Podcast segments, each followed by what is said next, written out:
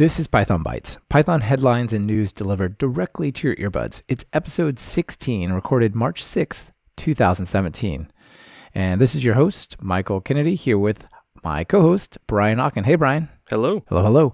Well, I'm excited to talk about another week's worth of Python news. But before I do, I want to say thank you. Thanks to Rollbar for sponsoring this episode. Yes, thank you. Yeah.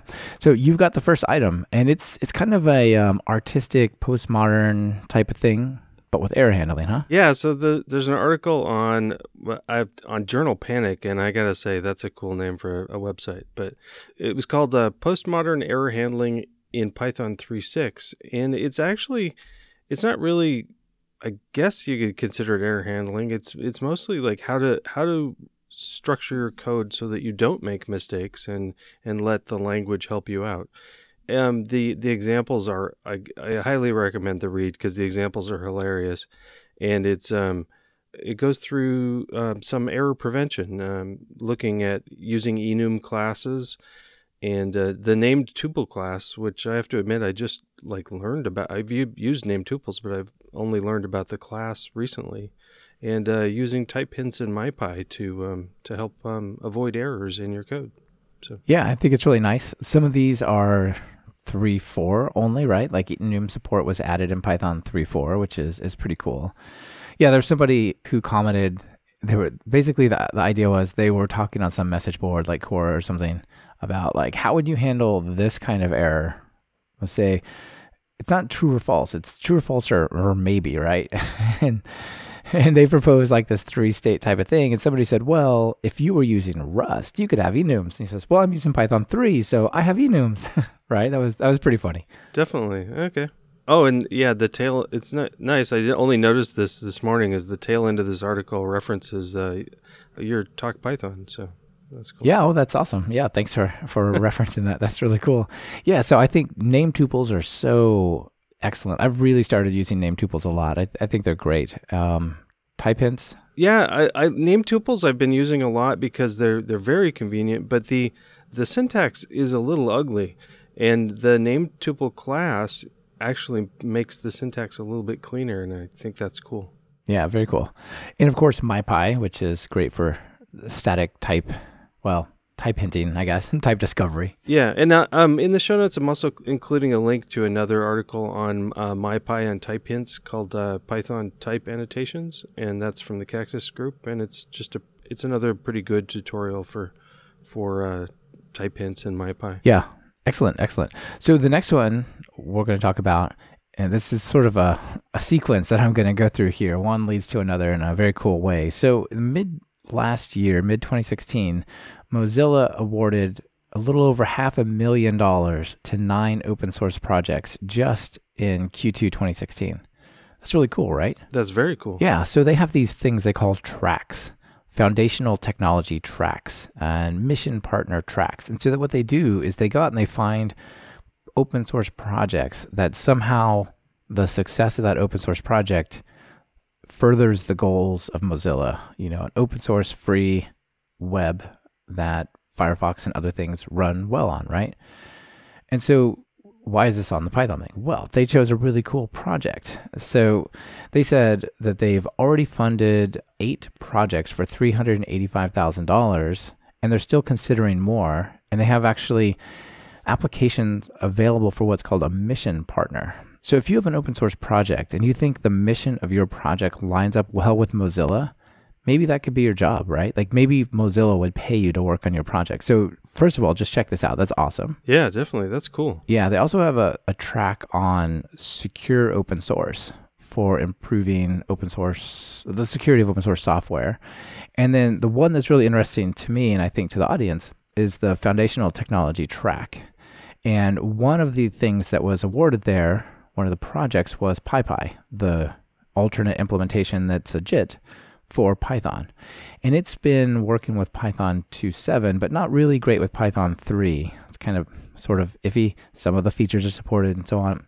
So they received $200,000 in donations to make that happen. That's really great. And uh, that's that'll make uh, PyPy a lot more compelling if we can get the get that updated to 3. Yeah, absolutely. I mean, it's one thing to say we're on two seven and then we'll move in a little bit, but it's another to say, and we're going to build on a technology that has no Python 3 story. Like that's a pretty serious blockade. But now they have an alpha version of PyPy 3.5 out, and it's it's looking really good. So uh, more on that in another section. Okay, cool.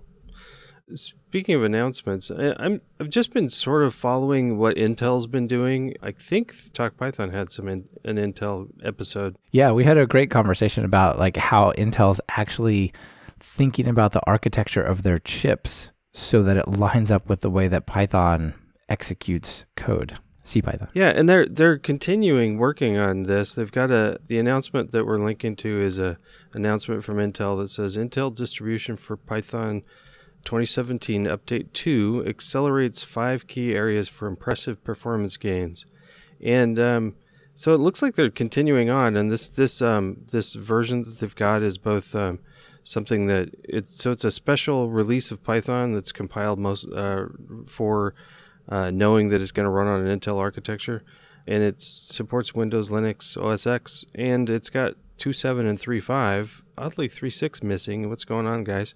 But the improvements are pretty cool. There was a, a comment about uh, widespread optim- optimizations for NumPy and SciPy FFTs, with stated uh, sometimes imp- could possibly improve uh, 60x over Update 1.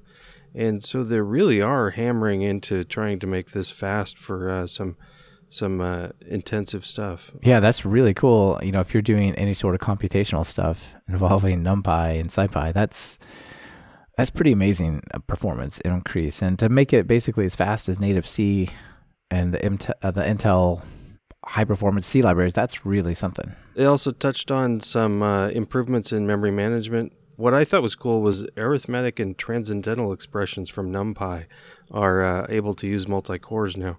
And I just like that because I don't know what a transcendental expression is. I think that's like what your face looks like when you're meditating, maybe. Uh, yeah, that sounds awesome. It already sounds intriguing. Uh, what, what, good naming, naming and nomenclature. Yeah, but anyway, um, I, I think it's neat that they're both that they're working on it, and also that there is a. Uh, it's not just for paid people. There is a free standalone version. That's cool. So yeah, yeah, that's that's very cool. Okay, the next one I want to talk about is also about performance. But before we do, I want to talk about errors. We don't like errors in our web apps, do we? Definitely not. No. So, our sponsor this week, Rollbar, will totally help you take the pain out of errors and solve that problem.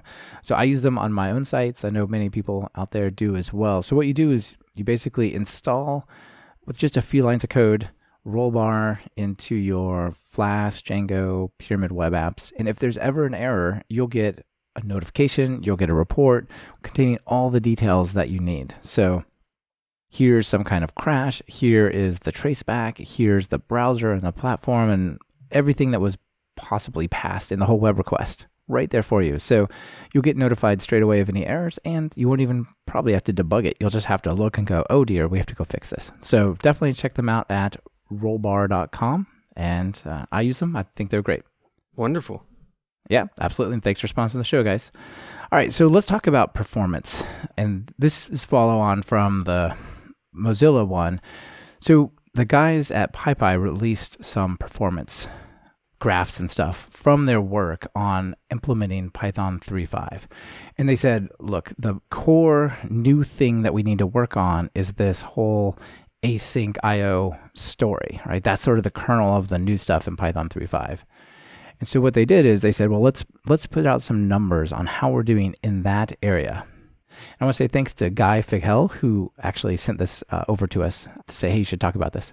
They said, look, we're going to take things like Tornado, Async IO, Curio, Gevent, and Twisted, and we're going to run them on PyPy 3.5 and see how they do.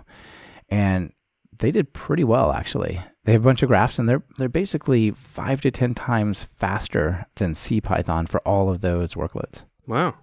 Yeah. So if you could run five times fewer servers because you don't need them with pretty much the same code, that would be pretty handy, right? Definitely. Yeah. That's cool. Yeah. So so there's there's a lot of interesting things. I, I feel like this whole let's leverage async IO plus something else is really blowing up these days. We've had a lot of the stuff happening in the web frameworks with uh, Japronto, with async, uh, AIO HTTP, with Sanic, with this. There's just there's a lot of stuff going on right now, trying to do something with async and uh, async and await and async IO to make things faster. So I think we'll continue to hear good stories around this. Yeah, it's cool that the it keeps progressing. So yeah, absolutely definitely. Well, what's unclear is like which one of these is going to be the path, right? Like, is Japronto going to be the way to go? Is AIO HTTP the way to go? Like Sanic, there's there's so many sort of flowers blooming.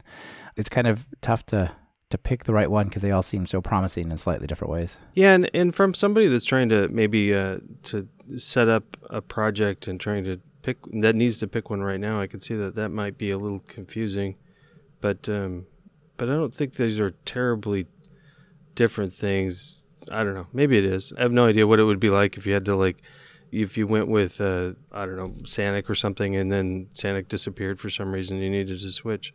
How difficult that would be, but at the very least, people, having a lot of people look at look at it and try to make things faster is a good thing. Yeah, absolutely.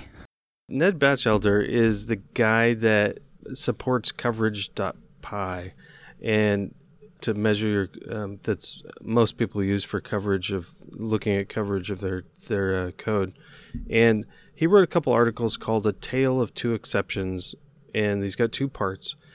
And there's uh what was going on was he was trying to get all of his test test suite to run on Jython and there was some I don't know the details of the problem but there was a an issue with uh, the Jython that made it so that like the reporting mechanism doesn't quite work or doesn't work. So it's not a crucial part of the system of coverage, but they didn't work. So he wanted to skip the tests that depended on that while running on Jython. And wow, it's an interesting tale. He kind of walks through the entire thought process of of why why he chose different attempts and uh, maybe inheriting from the exception class and and uh, picking another base for the exceptions that the coverage exceptions use and ends up kind of leaving it not quite wrapped up at the end of the first post and then with some feedback from one of the readers. On the first post came up with a a, a way to use uh, decorators and uh, meta classes to apply the decorators to be able to skip those more effectively and it's a couple pretty cool articles so yeah, nice work, Ned. That's a, a nice write up. So, what do you have to do if you want to do coverage on Jython? You basically run it and collect the report, and then you have to like actually somehow process it with CPython. Well, I'm not exactly sure what the. I'm sure that there's there's enough support to to understand your coverage, but the the coverage package has like a whole bunch of cool stuff like uh, generating HTML reports and and a lot of other type of reports and, and it's it's possible that those are the parts that are that are missing. Yeah, yeah. These are this is definitely an interesting use of meta classes. There's some multiple inheritance thrown in there. There's a lot of stuff in this actually. Yeah, and one of the things that I wanted to point out was um, I've it's refreshing to I've seen a lot of articles with people saying, "Look, I've got this cool solution I came up with for this particular problem." And it's very refreshing to see somebody say, I've got a sticky problem with a solution that I'm still not quite happy with it, and here it is. And um, it's nice. And another thing, a good takeaway from it is um, he didn't present all of the code that he could have. He boiled uh, the the the code that he puts in the the articles. He boiled those down to so that you could understand the problem, but they're not huge. Uh, that's extra work on his part, but it makes it for a nice quick read. So yeah, it's a lot of people ask me like, how did you come up with this type of problem? Or like, could you explain the thinking that got you here? Because I don't see how you got from A to B, and like this is a good example of like laying that out. I think it's nice. Yeah, and also to kind of uh, prevent people from saying, "Well, why didn't you try X?" Because he already did, and he's showing it. So it's nice. Yeah, nice. All right, check that one out. That's very cool. The last one is also about async and await, and it's also about performance. So, but this is a totally different story. So all the stuff that we've been talking about, the Mozilla things, the PyPy, the PyPy tests that they ran, the majority of those were testing web frameworks. So I want to write a web server. It's going to process some requests. Let's do it faster. This is totally different. This is about I want to consume services really quickly. And the AIO HTTP library actually has some really cool stuff to do this that I just learned about. So I thought I'd share it with you guys. Wow. It's great. Yeah. So you've heard of requests, right? Like the most downloaded package in ever? Well, definitely. Yeah. yeah. So we all know about requests, right? It's downloaded like 7 million times a month or something insane. Well, AIO HTTP has a similar library as requests. It's actually very, very similar in the way that you use it and its features and so on. However, request itself is not, you can't await it in async and await, right? So it, it doesn't like use some sort of deferred IO callback in order to complete requests. It just blocks. So the big difference with AIO HTTP is you can await the responses at different levels. You can do it on the network calls, you can do it on the parsing, you can actually do it. It even has like a file based thing, so you can await writing to files. And so this this person wrote up a cool little example putting those both side by side. And the code is quite similar. If you didn't have async and await, it would be not so similar. It'd be really nasty looking. But because you do, it becomes real, real similar. So what we're going to do is I want to get a bunch of stats about basketball players in the NBA. There's an API for that apparently. So it's going to run some code and it's going to go collect all the stats. And it took 12 minutes on requests using AIO HTTP and AIO files. It took 22 seconds. wow. That's really awesome, right? That's thir- 33 times faster. Definitely. Wow. And the code is virtually identical. That's pretty cool. So the difference is like basically you begin a request to the API and normally you're just waiting on the network, right? You're waiting for a response, right? But you should be able to kick off a whole bunch more of those requests until one of them comes back and you have to process them. So it doesn't even use threads to pull this off. It just uses IO callback type things. Really? Okay. Yeah. Yeah, pretty awesome. So this is definitely one of those things that shows the power of Python 3.5 and up. Yeah, and it's it's nice to have it on the uh, the client side too. We've got a lot of examples recently of uh, of async and await on the uh, the server side. Yeah, absolutely, absolutely. So I want to squeeze one more piece of news in here. Okay. Yeah, before before we wrap it up. So I talk about PyPI a lot on Talk Python. We grab a lot of packages out of there and talk about them here on Python Bytes. There's quite a milestone that just passed there two days ago, It- three days ago, something like that. Very cool milestone. A very cool milestone. So there are now over 100,000 packages on PyPI. How cool is that? It's very cool. I wonder if the guy that or the I shouldn't say guy, the person that got the one hundred thousandth one in there, if they know about it. If they know that they are the one that put it over the top, yeah, we need to find out. We need to ta- contact like Donald Stufft and see if he knows, if he can find out. I bet there's some sort of query that can be done that'll answer that question. Yeah, that'd be cool. That'd be very cool. Okay. All right. That's it for, for me. Got any news to share with anyone? Just that I I've been in the throes of trying to switch over. Um, I switched over the uh, Test and Code podcast to a new domain name at testandcode.com. And uh, that all of, hopefully that should be seamless to anybody that's already subscribed. But there, yeah, just if you see anything, that'll be that's going on. We should let you know. Okay. Awesome. Testing code. Very cool. So congrats. You have a whole new system driving it and everything, right? Like a whole new website. It's basically hands off for me. I'm I'm letting uh, software as a service do the, do most of the work for me. That sounds very relaxing. now I, w- I was going to switch the um I have test podcast as the Twitter thing and with a bunch of followers and I I also have test and code as a Twitter but there's only like 4 people following so I have no idea what to do with that. How about you? Got any anything you want to announce? No, not not too much. I'm just continuing working on classes, um, creating more online classes. So I actually have a surprise one coming that nobody is. I'm, I'm sure will be unexpected, but I think it'll be fun. And I'll, maybe next week I can talk about it. I'll I'll practice my surprised voice. Ah! yeah. All right. Well, thank you everyone for listening. Brian, great to talk to you as always. As as always, see you. Thank you for listening to Python Bytes. Follow the show on Twitter via at Python Bytes. That's Python Bytes as in B Y T E S. And get the full show notes at pythonbytes.fm. If you have a news item you want featured, just visit pythonbytes.fm and send it our way. We're always on the lookout for sharing something cool. On behalf of myself and Brian Ocken, this is Michael Kennedy. Thank you for listening and sharing this podcast with your friends and colleagues.